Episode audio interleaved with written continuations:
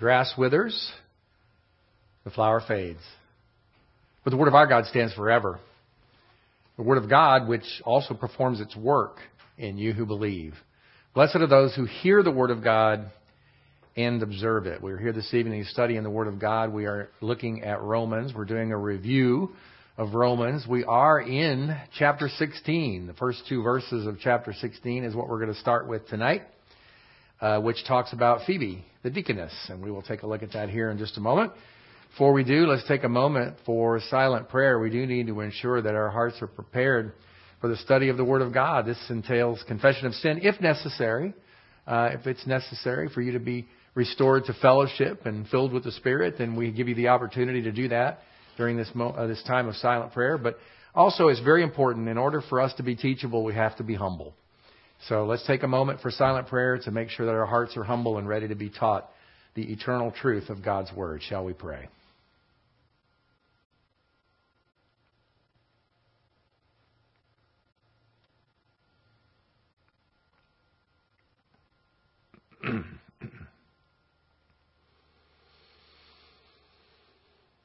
Most gracious and merciful and loving Heavenly Father, we thank you for providing us this opportunity to meet here at the church. The provisions that were made in order for this gathering to be possible are innumerable, and yet in your perfect overseeing of this local church, you made it possible for all of us to be here tonight. I thank you for the prayer meeting that we just had, the blessing of being able to lift up our supplications before the throne of grace together as a group. That's a blessing that I never take for granted.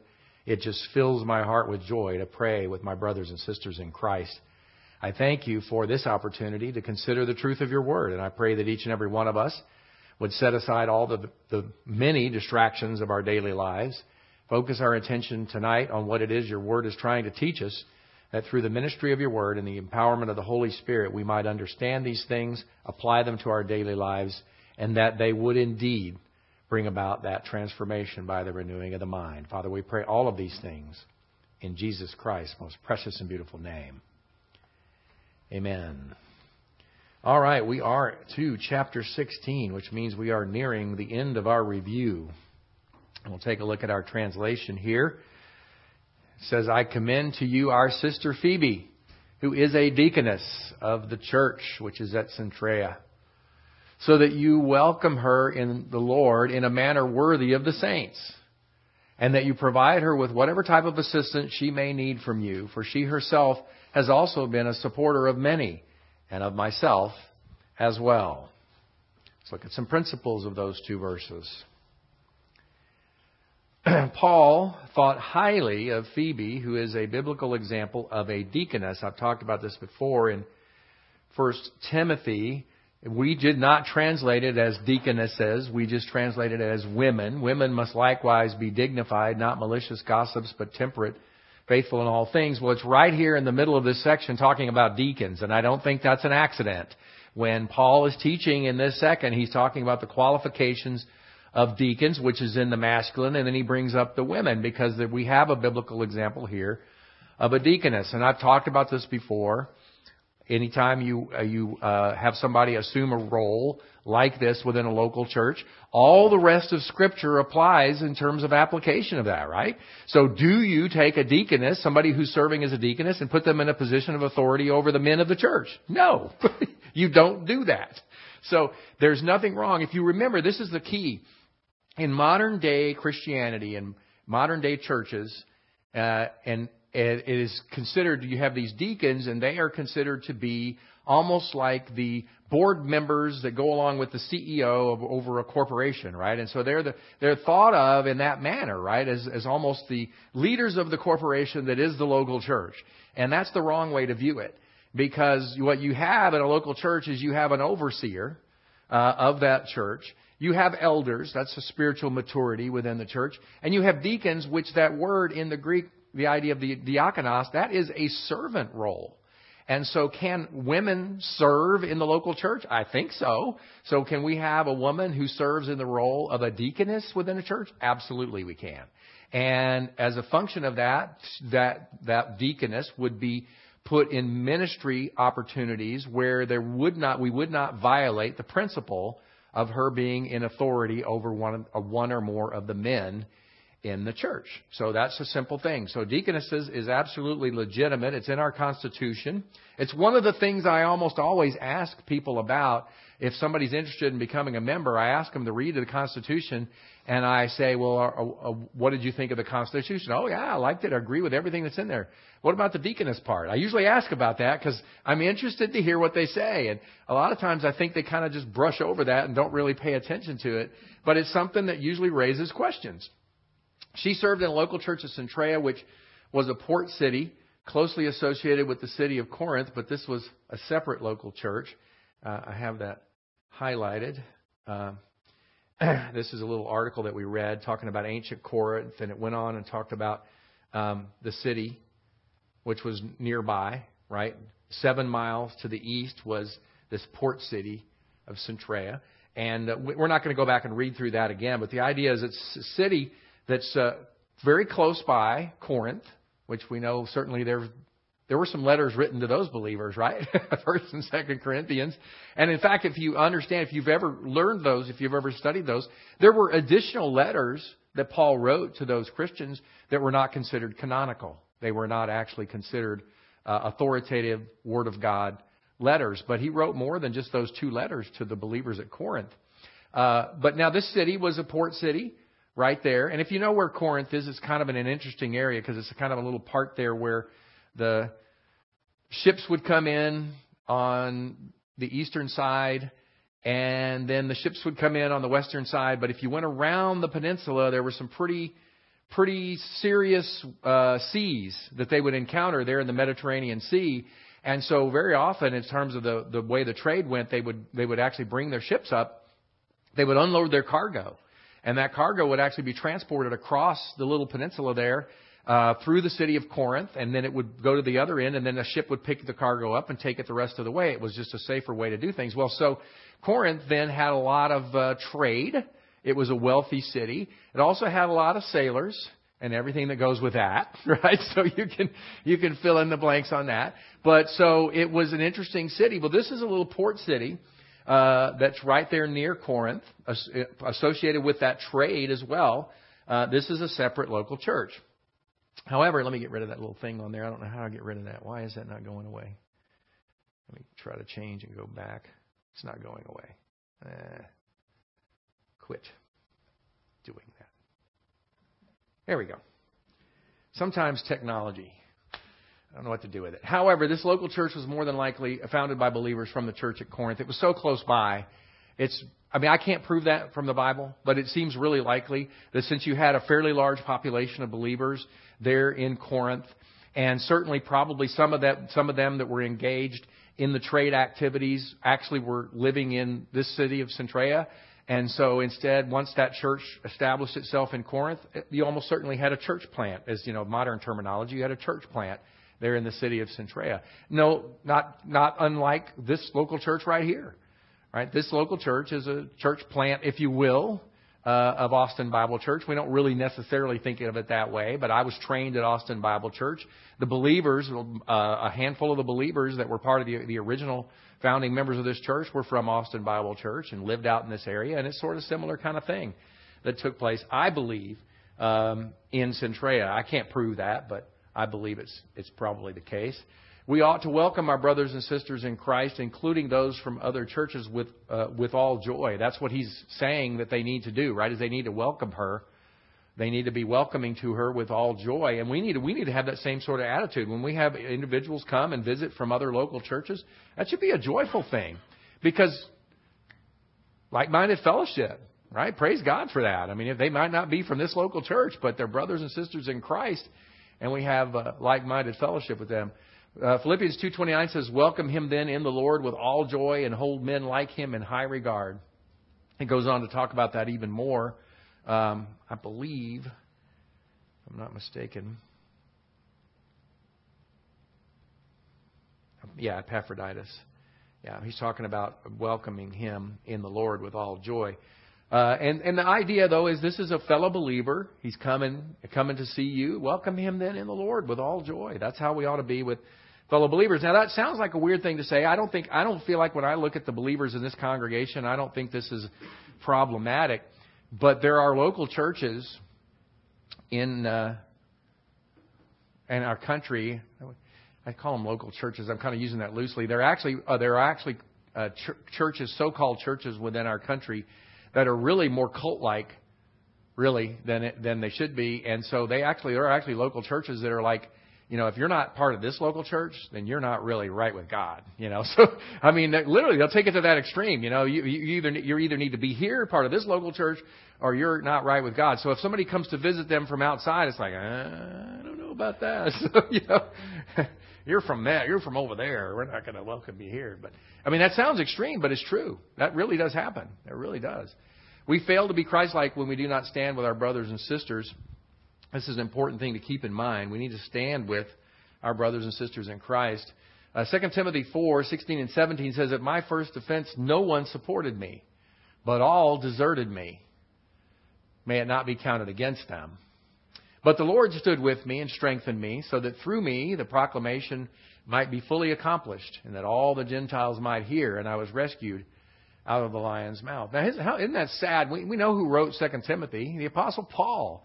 And think about that. At, you know, when when he, uh, he says, "At my first offense, no one supported, supported me, but all deserted me." You know, part of that, part of that was affected by Paul's history.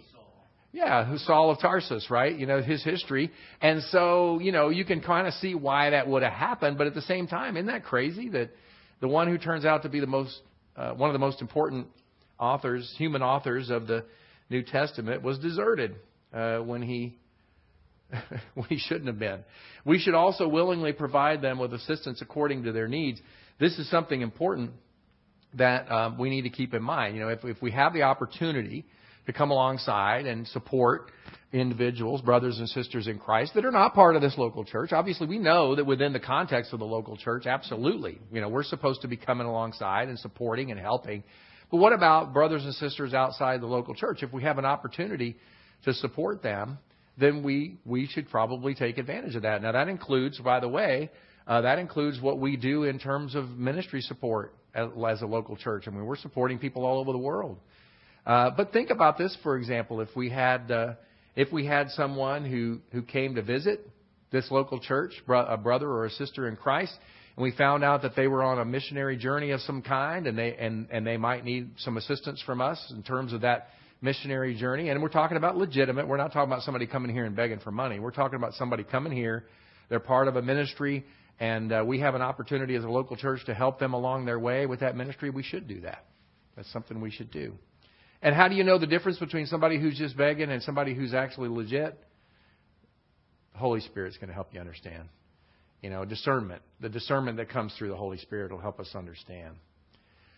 Uh, this could be easy for us to do when we know that our brother, our sister has a servant's heart. See, he, Paul mentions that about Phoebe, right? That she has a servant's heart. She's been supporting others. She sees somebody who's been going along and helping others through, through support and whatnot. And if you if you know somebody, you know that would be an example I can think of as somebody who we kind of know. Let's say somebody came here from Austin Bible Church and was here on a Sunday morning. We got a chance to talk to them, and we know about them, and we knew their history, and we knew that all the things that they've been doing for the Lord over years and years, and now they, you know they're in this ministry opportunity, and we can come along and we can support them and what they're doing. That would be an example of how we might know uh, about the brother or sister and what we know about their heart. So, I mean, that's why I feel I felt so strongly about you know having uh, Pastor Mark Perkins here uh, from that ministry and and being able to support uh, them, you know, financially and in prayer because I know his heart. I've had a chance to be around him enough to know his heart,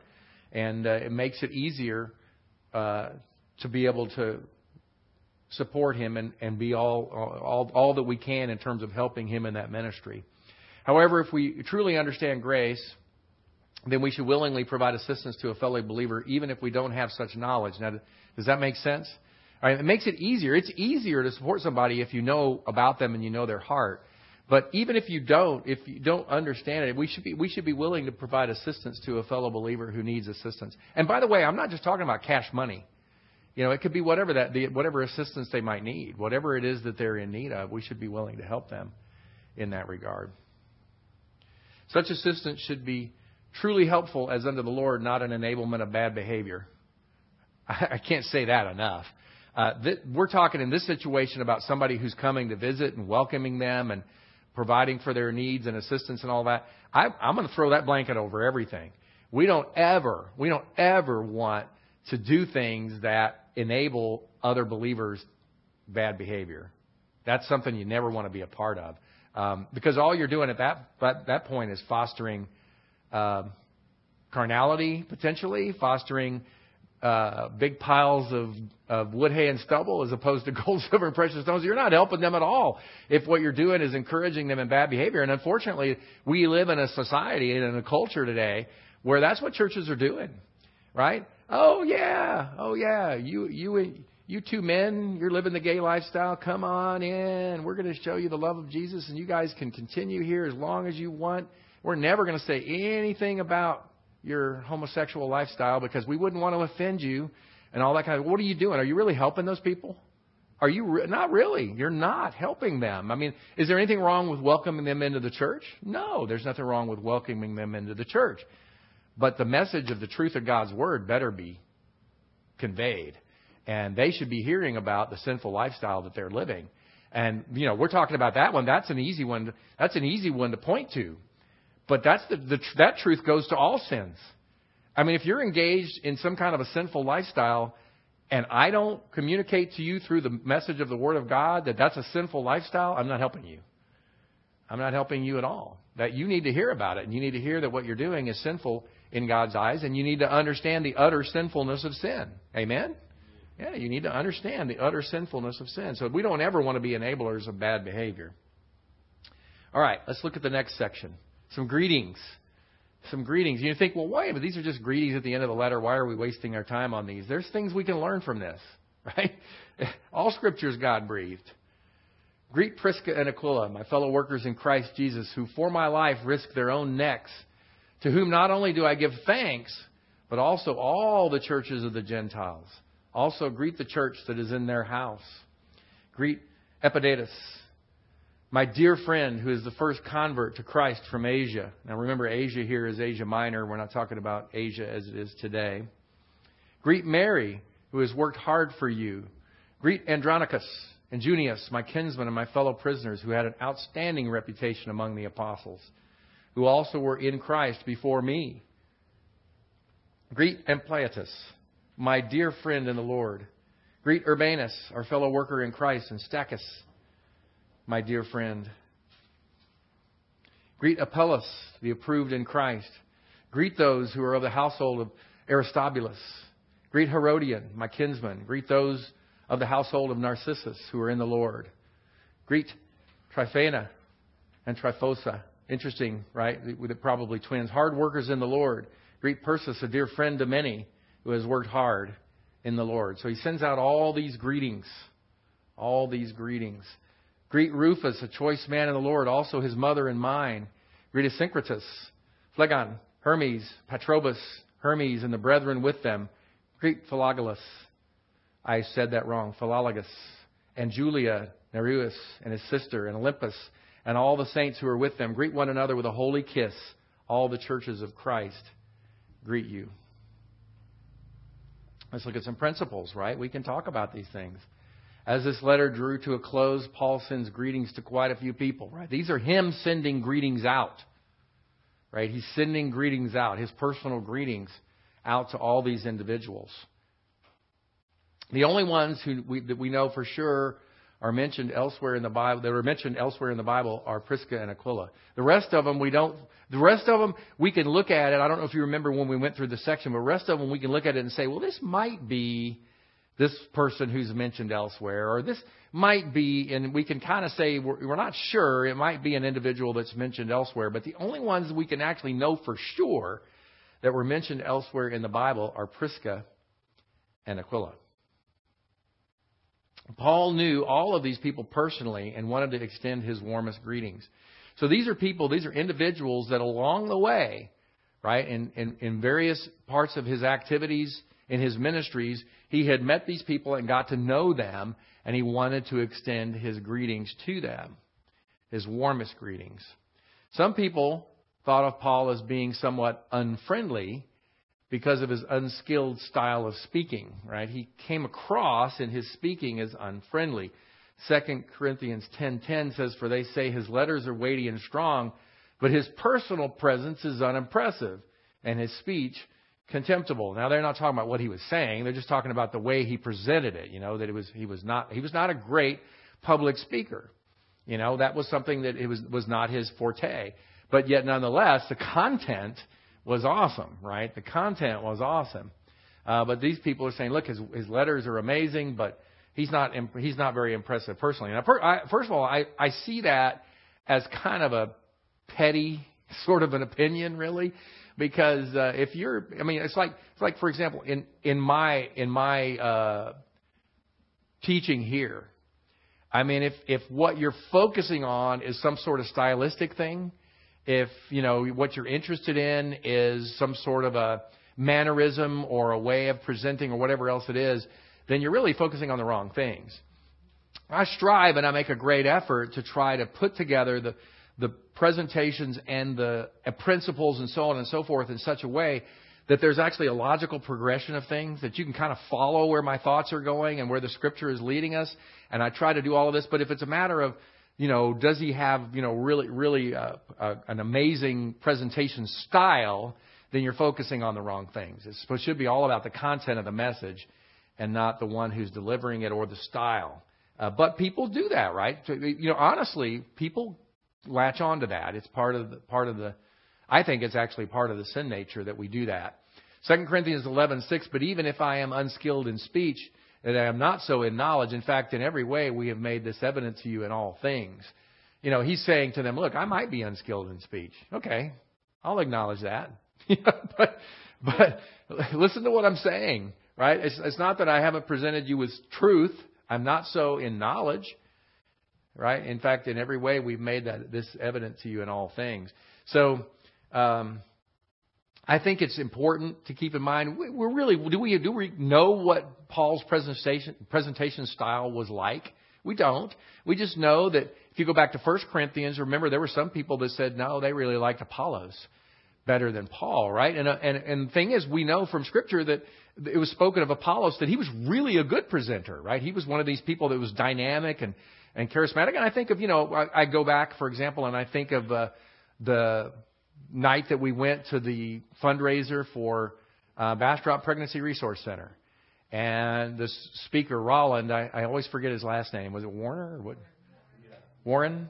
Roland Warren? Anyway, this guy was incredible, right? He's nothing short of incredible. He was really, he really had an incredible way of presenting. It was captivating. There was no, I mean, you could have heard, you could have heard a pin drop in that uh, in that convention center. It was impressive, and so I think about that. And, and, and if I allow, for example, if I allowed my sin nature to take over, I could get really envious and really jealous of his ability to communicate that way because it was impressive. It really was. But I'm called to be Cliff Beveridge, and I'm called to present to you uh, the Word of God in the way that God has allowed me to do so. And if you're focusing too much on the style of things, then you're focusing in the wrong direction.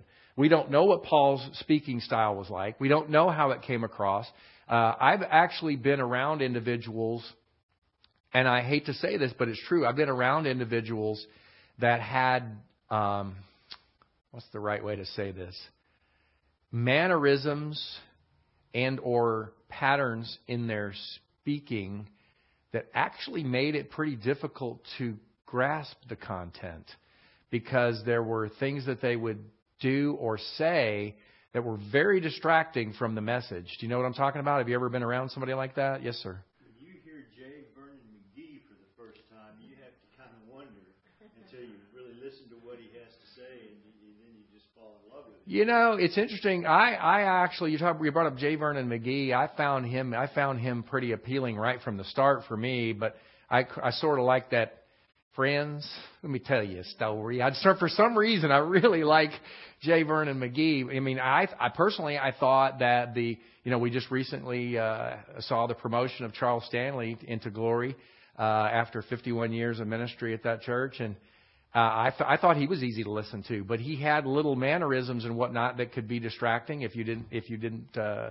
uh, concentrate on what the message was. But I'm talking about. Um, I'm trying to think of a good example. Uh, I know that uh, one one example I can think of is that uh, I remember I was this was in college and I was listening to a, a presentation, and individual would start talking really quietly, and it was kind of hard to. And it was I mean I'm talking about you know and his voice would go up and back down again, right? So you'd have this loud, pre- and then it would go real quiet, and it was, and it was, and it was almost like you felt like you were on a roller coaster, and it, to the point where you almost stopped listening to what he was saying, and it's like, okay, when is he going to get quiet again, right? You know, you you started getting distracted by that. So presentation styles can have a negative impact, right? And perhaps that's what the deal was with Paul, but what he's trying to get at is, look, look at what I was saying. Pay attention to the content and don't focus on the uh, the style. Um, but you know, I mean, I mean, I, I don't know if I don't know if any of you have ever done. Um, I just lost the name of it. They teach people how to do presentations.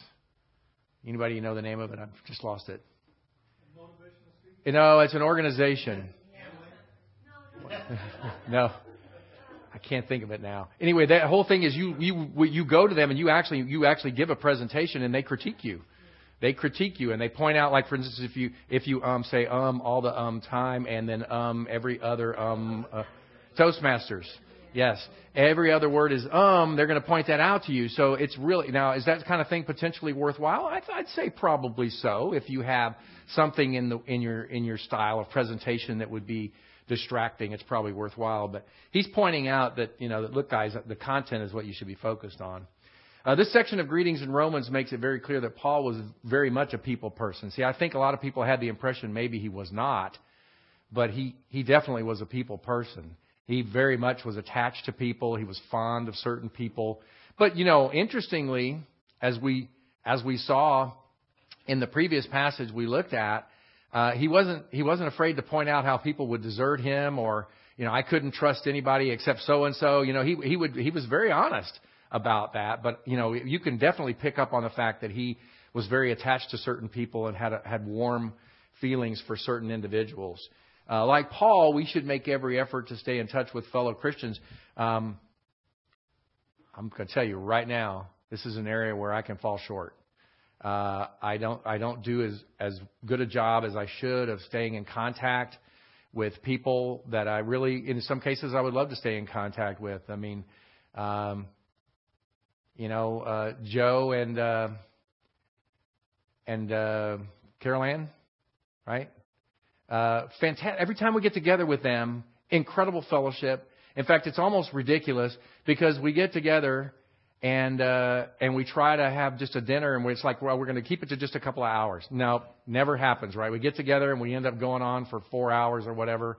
Um, Patriarcho, I was trying to think of the last name, uh, and and uh, but so but then we see him, and then we don't even hardly talk to him again for another, uh, you know, year, whatever it is, right? It's crazy. I don't know why we do that, but I'm, I I will tell you, this is an area area where I I fall short. I mean, I should take more time to just even if it's just a simple even if it's just simple email or something just send somebody a note and just say hey i'm thinking about you and you know that kind of thing. Uh, so i fall short in this area uh, i must admit.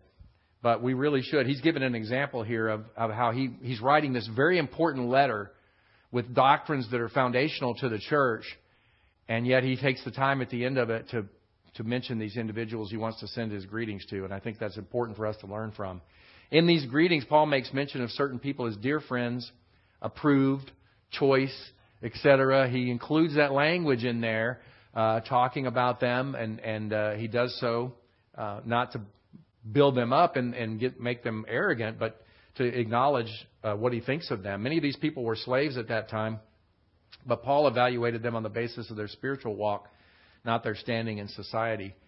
Is that how do you evaluate people? I hope it's by their who they are spiritually. Where are they with the Lord? That's how you should evaluate someone. If if someone is, uh, you know, if someone is is uh, a, a prince or someone is a pauper, we should look at them the same way. Where, where are they with the Lord? That's how we should evaluate them. We should not look at their standing in society. Um, you know, so for example, I'll give you I'll give you an example in the in the negative way, right? Uh, if somebody is a politician, you ought to evaluate them based on their spiritual spiritual standing with the Lord.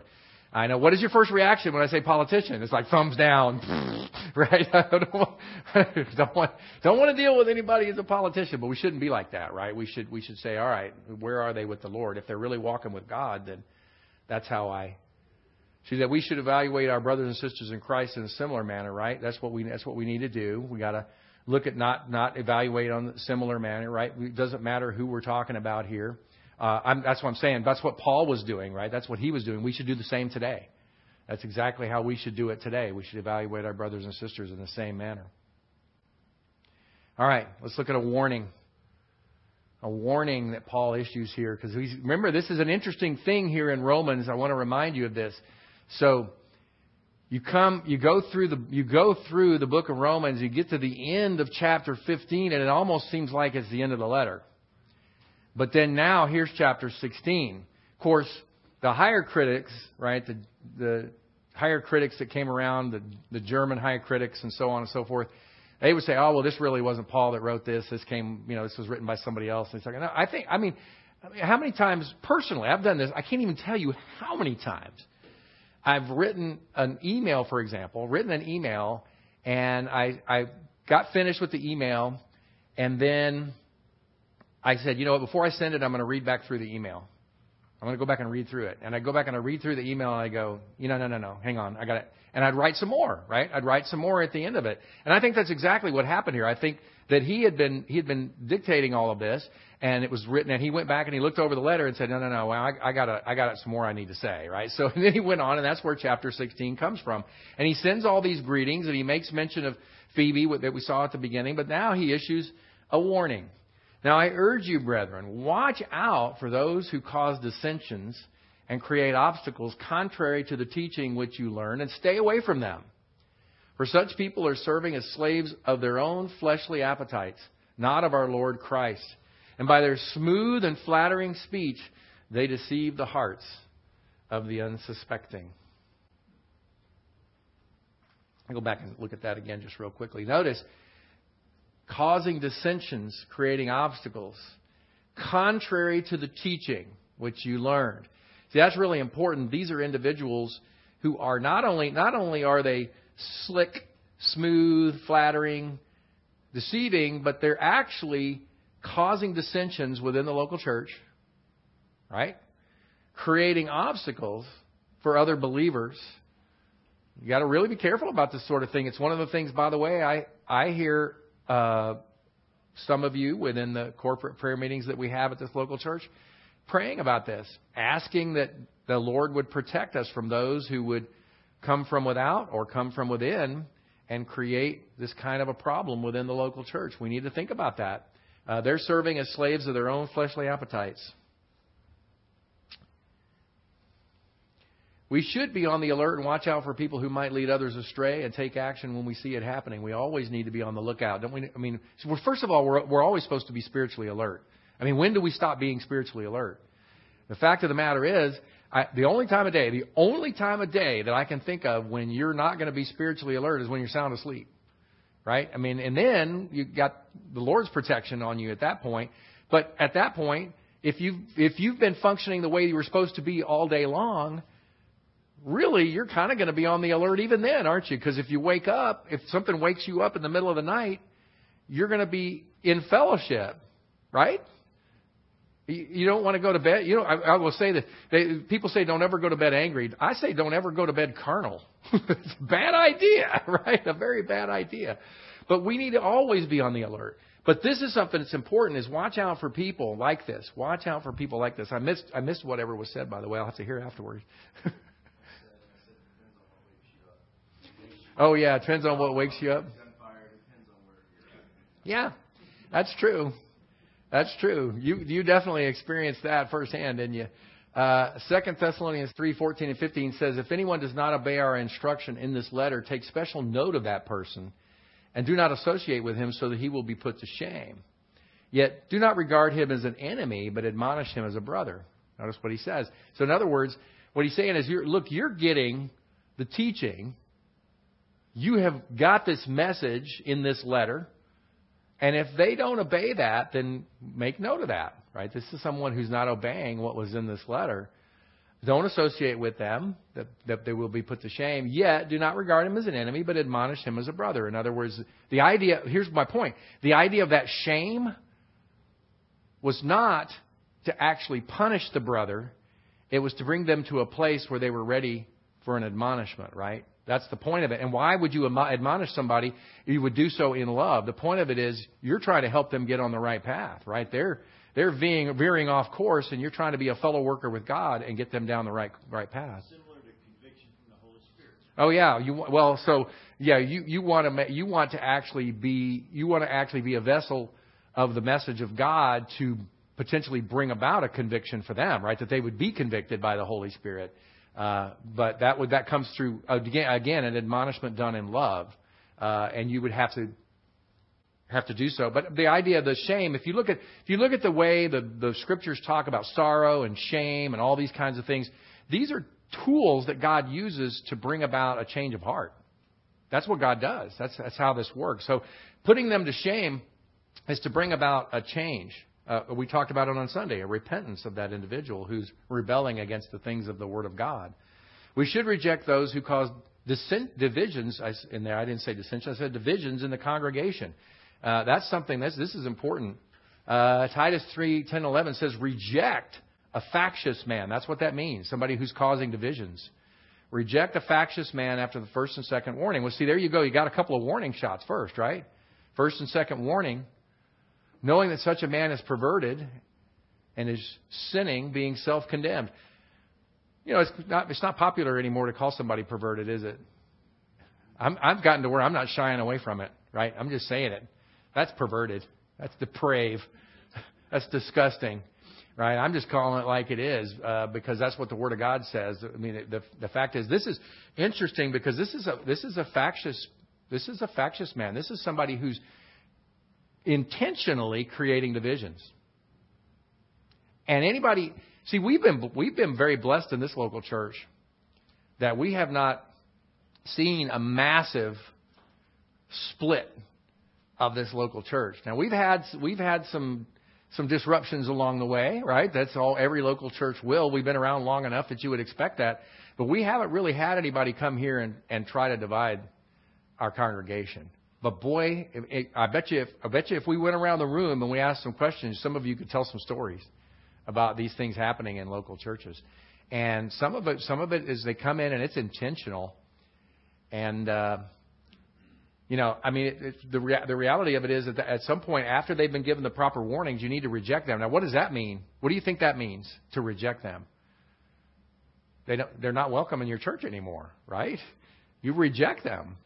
And that goes back to the Matthew example, right? The, the, you go to talk to somebody on an individual basis, you talk to them two or three, and then the whole church, that's it. They're gone. You don't want that individual in your local church because they're gonna they're gonna they're gonna divide the body of Christ that's in that local church and cause great harm. And that's you, you don't allow somebody like that to continue.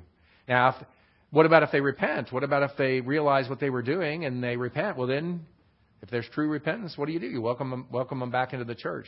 That's the that's the mistake that the Corinthians made after repentance. They didn't let such a one come back. Yeah.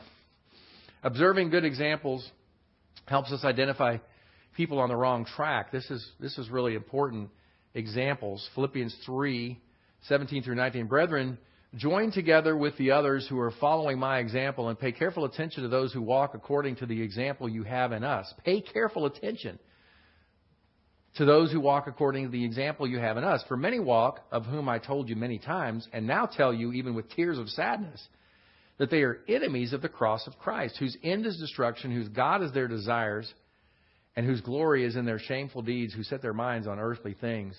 Right? So we got to be careful about this. I mean, the, the individuals who follow the examples, those godly examples. And that's, by the way, that's an important thing in a local church. I'll tell you right now, that's one of the things about coming to a local church. Is as you come to a local church, you're part of a local church ministry, you will be around believers who are walking the walk. You will be around believers who are examples, godly examples. And it's not, when you're following them, you're following them as they follow Christ, right? It's that's the key. As they are followers of Christ, you will then be, you will then look at them as an example and follow their example as they follow Christ. And that's what Paul is talking about here. Following my example. Pay careful attention to those who walk according to the example you have in us. But then he's talking about many walk of whom I've told you many times and tell you even with, and now tell you even with tears of sadness, they are enemies of the cross of Christ. Now, I have not seen something like that within our local church, where somebody who is an outright enemy of the cross of Christ. But it could certainly happen. It could certainly happen. So you got to be paying attention. And you'll know the difference. If you understand a godly example, then you'll know someone who's not walking in a godly way. Now, he goes on in this case, who do you think he's talking about here when he says in this, he said, they're enemies of the cross of Christ who end, whose end is destruction, whose God is their desires, and whose glory is in their shameful deeds, who set their mind on earthly things. You reckon he's talking about believers or unbelievers? Kind of, what's that? You think this is believers? Could be. Could be. That's why I asked the question, right? Could you, can you have believers who are in a local church that are actually functioning in a way where they're enemies of the cross of Christ? You can. What's that? Yeah.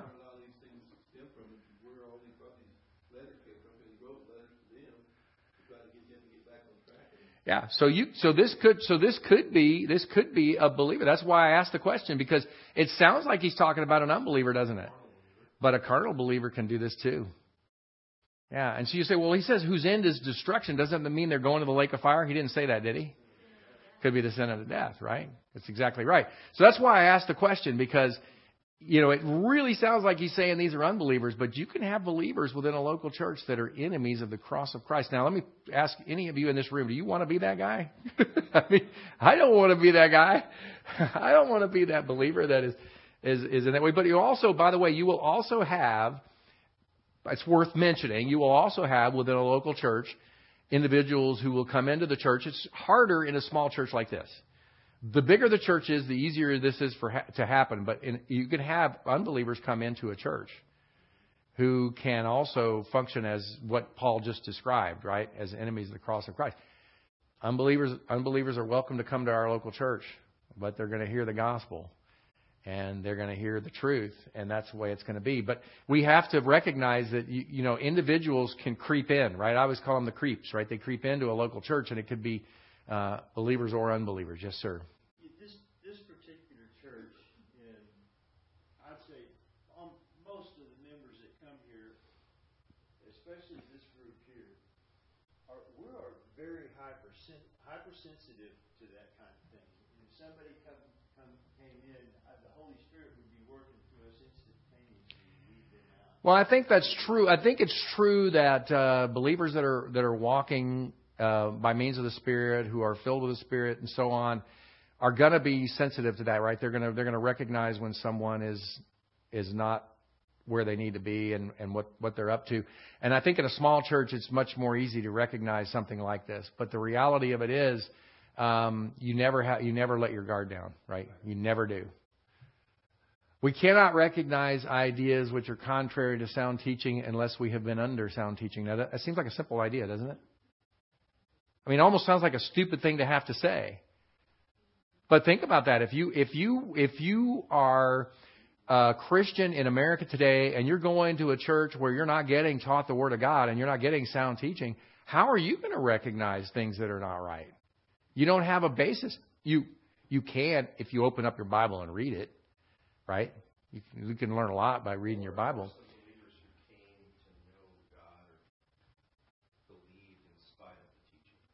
There are, I think that's, I think that's right. I think there's a lot of people that, in spite of what is being taught at the churches. They actually come to know God and they understand that's true. That is very true. Like you said, that positive volition flicker. But the reality of it is, isn't it a whole lot better to just be under teaching and actually learn the things of the Word of God, and then you're able to recognize it. I always go back, pastors always do this, but I had personal experience with this. They always talk about the money thing, right? But I had personal experience with this when I was in the coin business. We were trained by an individual, I don't even remember his name now, an individual from the Treasury Department came to our coin store and taught us how to recognize counterfeit currency.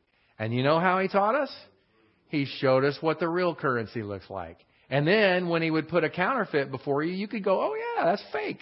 I mean, it was amazing. And so that's that is uh, that example is used by pastors all the time, but I personally experienced it. And when we learn, and by the way, it's even harder now to counterfeit because of all the extra stuff they put on our money. But even back then, even back then, you could look at it and you could tell whether something was a counterfeit or not. Well, what so what, you talk about you can feel it well that's if they're not using the right paper right? If because, because our paper is actually cloth. I mean our money is actually cloth. It's not paper but we call it paper money but it's actually cloth. But see what people started doing? What they started doing is they started taking one dollar bills bleaching them right? They'd bleach them clean and then they print 20s on there and so they would try to get away with that, but you could still, you could actually still recognize it if you knew, if you knew what a legitimate one looked like. And, and even when the counter, and by the way, we got to see some ones that were really high quality counterfeits. I mean, really high quality. And if you, you know, I'd get there, you know, like the coin, the jewelers do and the coin people do, I got there with my loupe. Right? I'm there with my little loupe, and I'm looking at it, I'm going, oh yeah, this is a fake. Right? Because you could pick up on what was, what was not right. So anyway, it, this makes a huge difference in the Christian life, in the spiritual life. If you understand truth, you can spot a lie. You spot the falsehoods. Galatians 1 8 and 9. But even if we or an angel from heaven should preach to you a gospel contrary to what we have preached to you, he is to be accursed. As we have said before, so I say again now, if any man is preaching to you a gospel contrary to what you received, he is to be accursed. And that's anathema, I'm pretty sure. Yeah. To accursed, it's a very strong word. Uh, but the reality of it is, uh, if you, if somebody, if, if I started, if, by, and this has happened, this has happened in local churches. So don't think about, don't think what I'm about to say to you is far fetched. If all of a sudden I start preaching a different gospel from this pulpit, you better be on the alert. You better be aware of that. If all of a sudden a different gospel comes from my mouth and I'm teaching something different in terms of the gospel from this pulpit, you need to be alarmed, right? And that's happened. This has happened. There were there I, I know of pastors that were solid, solid doctrinal pastors teaching the things of the Word of God and went off the deep end, right? Went off the deep end. And so you got to be aware of that. It can happen, folks. 1 Timothy 6, 3 and 4, 3 and 4a. If anyone teaches strange doctrines, does not agree with sound words, those of our Lord Jesus Christ, and with the teaching in conformity with godliness, he is conceited and understands nothing. And I, go, I, I wanted to stop right there. You can go on from there. He has an unhealthy interest in arguments and verbal disputes. But if anyone starts teaching you strange, if, if, uh, honestly, if we had, if someone I invited to come to the church uh, to, as a missionary or whatever else, and they got up here behind this pulpit and they started teaching some strange doctrines, believe me, believe you me, you would have a lesson on that the very next time we got together. I would be teaching as to why that was not correct, right? Because I've got to be on the alert for that. If anyone uh, teaches teaches those things, that's somebody who is is not not aware, not understanding. The standard for determining that teaching is is uh, that that teaching is sound is God breathed and is the inspired word of God. That's the whole thing, right? That's the standard for everything. I always talk about it. You hear me repeat it, and you think it sounds. Why does he keep telling us this? Because this is what it comes back to, folks. We have a completed canon of Scripture. It's God breathed and inspired. It's been preserved for us by God Himself, and you can measure my ministry by the Bible. Am I teaching what God's Word says? And if I am, then everything's good. If I'm not, then you need to do something about it. 2 Peter 1 20 and 21, knowing this above all, that no prophecy of Scripture comes into being from the prophet's own imagination. For no prophecy was ever produced by an act of human will, but instead, when they were moved by the Holy Spirit, men spoke from God. Now, when Peter says that, what he's saying is that was true of that was true of Genesis, Exodus, Leviticus, Numbers, Deuteronomy. Just walk your way through all of that. None of that was produced by an act of human will, but instead, when they were moved by the Holy Spirit, men spoke from God. And verbal plenary inspiration, by the way, is we're not going to talk about that in detail tonight, but that's, that's an amazing thing that God has done. Right? To be able to speak His word from individual personalities without nullifying their personality, right? He didn't turn people into robots. He used their personalities and they wrote. I mean, if you, again, you don't have the chance to do this. Uh, you could, but you don't, most of you don't have the chance to do this. If you went and looked and you read, you read the Greek that was written by Paul, and then you read the Greek that was written by Peter, and then you read the Greek that was written by John, it was clearly three different people. Because the Greek is totally different. Totally different. So, you know, you see that their personalities are evident in all of that, and yet at the same time, God was able to perfectly communicate the fullness of His Word to us through that. 2 Timothy 3.16, some of you know this passage, this verse. All Scripture is inspired by God, is made literally God breathed, inspired by God, and profitable for teaching, for reproof, for correction, for training in righteousness so that the man of God may be adequate, equipped for every good work. Now, interestingly, you know, some people today have this idea it's New Testament only or Pauline epistles only or whatever they got, you know, some of these weird ideas. When this was written, what were the scriptures? Most of what the scriptures were was the Old Testament, the Septuagint. So when Paul wrote this, he was talking about, by and large, the Old Testament. Because see, here's the thing. Even though this is Second Timothy, right? This is near the end. This is one of the letters near the end. How many churches had all of it? How many churches had all of the New Testament writings? Not, I, probably none. They would have some of the scrolls, but they almost none of the churches had all of them, and they certainly didn't have this letter because it was just now being written, right? So uh, the fact of the matter is, most of what he was talking about, the big bulk of the content he was talking about, was the Old Testament scripture. So those who those who throw the Old Testament out and only study the New, they're making a huge mistake. Uh, Acts 17:11. Now these were more noble minded than those in Thessalonica, for they received the word with great eagerness, examining the scriptures daily to see whether these things were so. Now, who are we talking about here? Who are the individuals? Examining the scriptures daily to see whether these things were so. The Bereans. Yeah, the Bereans. Yeah. The Bereans. They were diligent. They so what that why why is that important? I exhort you to do the same thing. I teach you something from the Word of God, you hear a lesson from this pulpit, search the Scriptures and see if these things are so. And if you go in your Bible and you find something that seems to contradict what I'm teaching, come talk to me about it. Because I don't want to teach an error. And if it's something that maybe you're misunderstanding in terms of context or how it should be applied or so on and so forth, I'll try to help you understand that. But the reality is, I don't want to teach an error. So if you search the scriptures and you see something that you think I might not be teaching correctly, please bring it to my attention. I'm not I'm not so arrogant as to think that I'm never going to preach something from the pulpit that's not exactly what it needs to be. Let me see where we are on this. All right, we just have a couple more points. We got just a couple minutes here. A couple more points. Unfortunately, there are smooth talkers who set out to deceive. Right? That's the truth. Boy, I won't even name examples, but you all can think of them, right? You know who I'm talking about. There's we've had examples in our lifetime but realize this that in the last day, difficult times will come, for men will be lovers of self, lovers of money, boastful, arrogant, revilers, disobedient to parents, ungrateful, unholy, unloving, irreconcilable, malicious gossips, without self control, brutal, haters of good, treacherous, reckless, conceited, lovers of pleasure rather than lovers of God, holding to a form of godliness although they have denied its power. Avoid such men as these.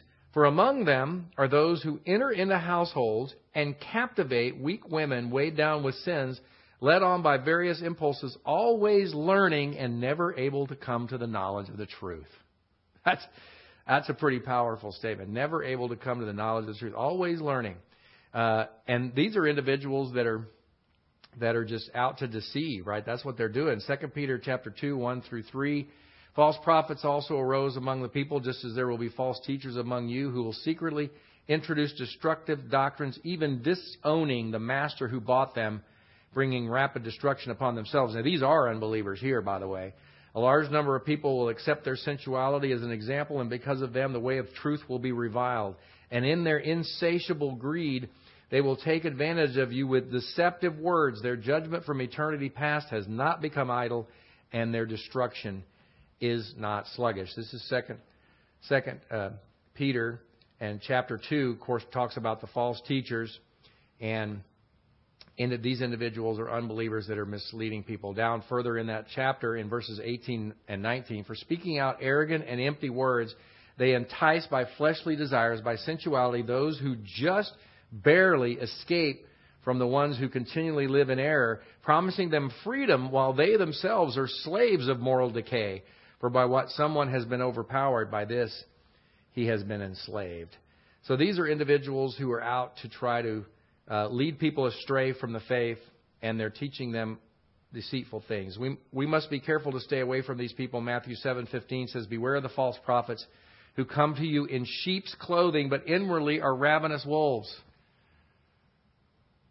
Now, that's not a light warning, right? There's individuals that show up, and that boy, they have the appearance. They have the appearance. They put on the front. They look like, yeah, I promise you, this is what's sad. And this is talking about false prophets, of course, which is a different thing. But what about the false teachers? We just saw in Peter, what was he talking about? The false teachers, right? Uh, there have been committees that have been pastors, pastor search committees who have brought individuals like this into local churches because boy, they put on they put on all the appearance and they put on the right kind of a, a show and they brought them in and, and, and they found out that it was a it was a wolf in sheep's clothing, and uh, you got to be really careful about that.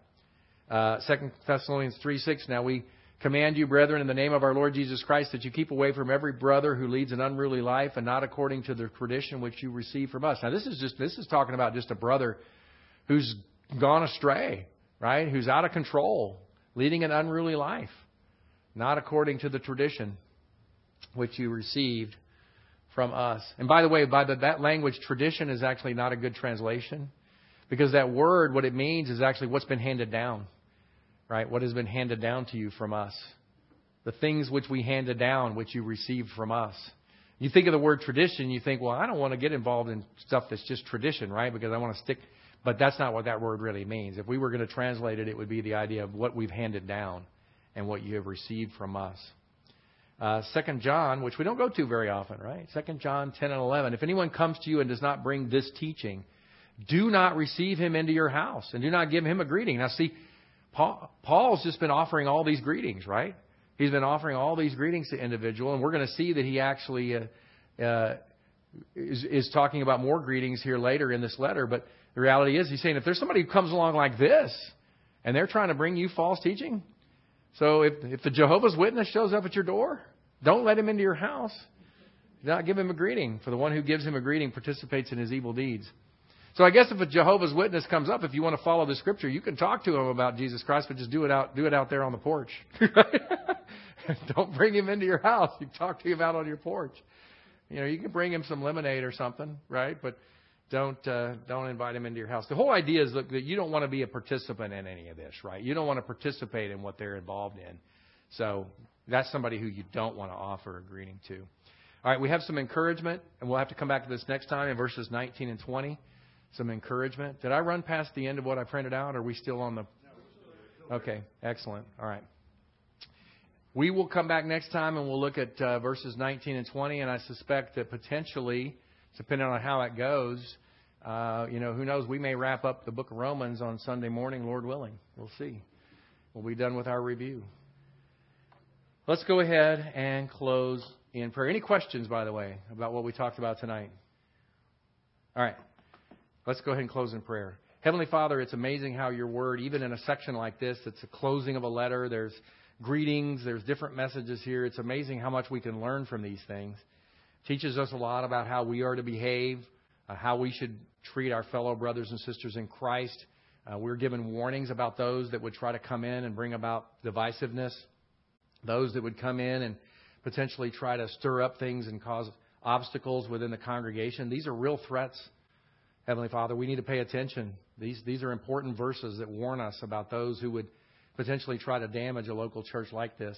And we know that there are people that can come from outside who can cause that kind of thing, and we know that there's people that can come from inside who can cause that sort of thing. And so, Father, we, we lift it up before you and pray that we would have alertness all the time. We'd pay attention to what it is that your word is telling us. We pay attention to those around us, be aware of our surroundings, uh, always on the alert, And uh, Father, I pray that in particular uh, for this particular local church, for the, the overseer myself, uh, for the deacons, that all who are involved would be paying attention to what's happening and be aware of potential threats.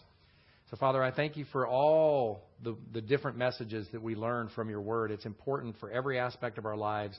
We cannot discount one section or the other of, of your word and just say, oh, well, that's not really that important. All of it's important. And I thank you that as we looked at this section, we, we picked up a lot of things tonight. Help us to remember these things, help us to dwell on these things, and help us to uh, not only uh, take it in as knowledge, but have it become wisdom so that we can use it every day in our daily lives in this lost and dying world. We pray all of these things in Jesus Christ's most precious and holy name. Amen.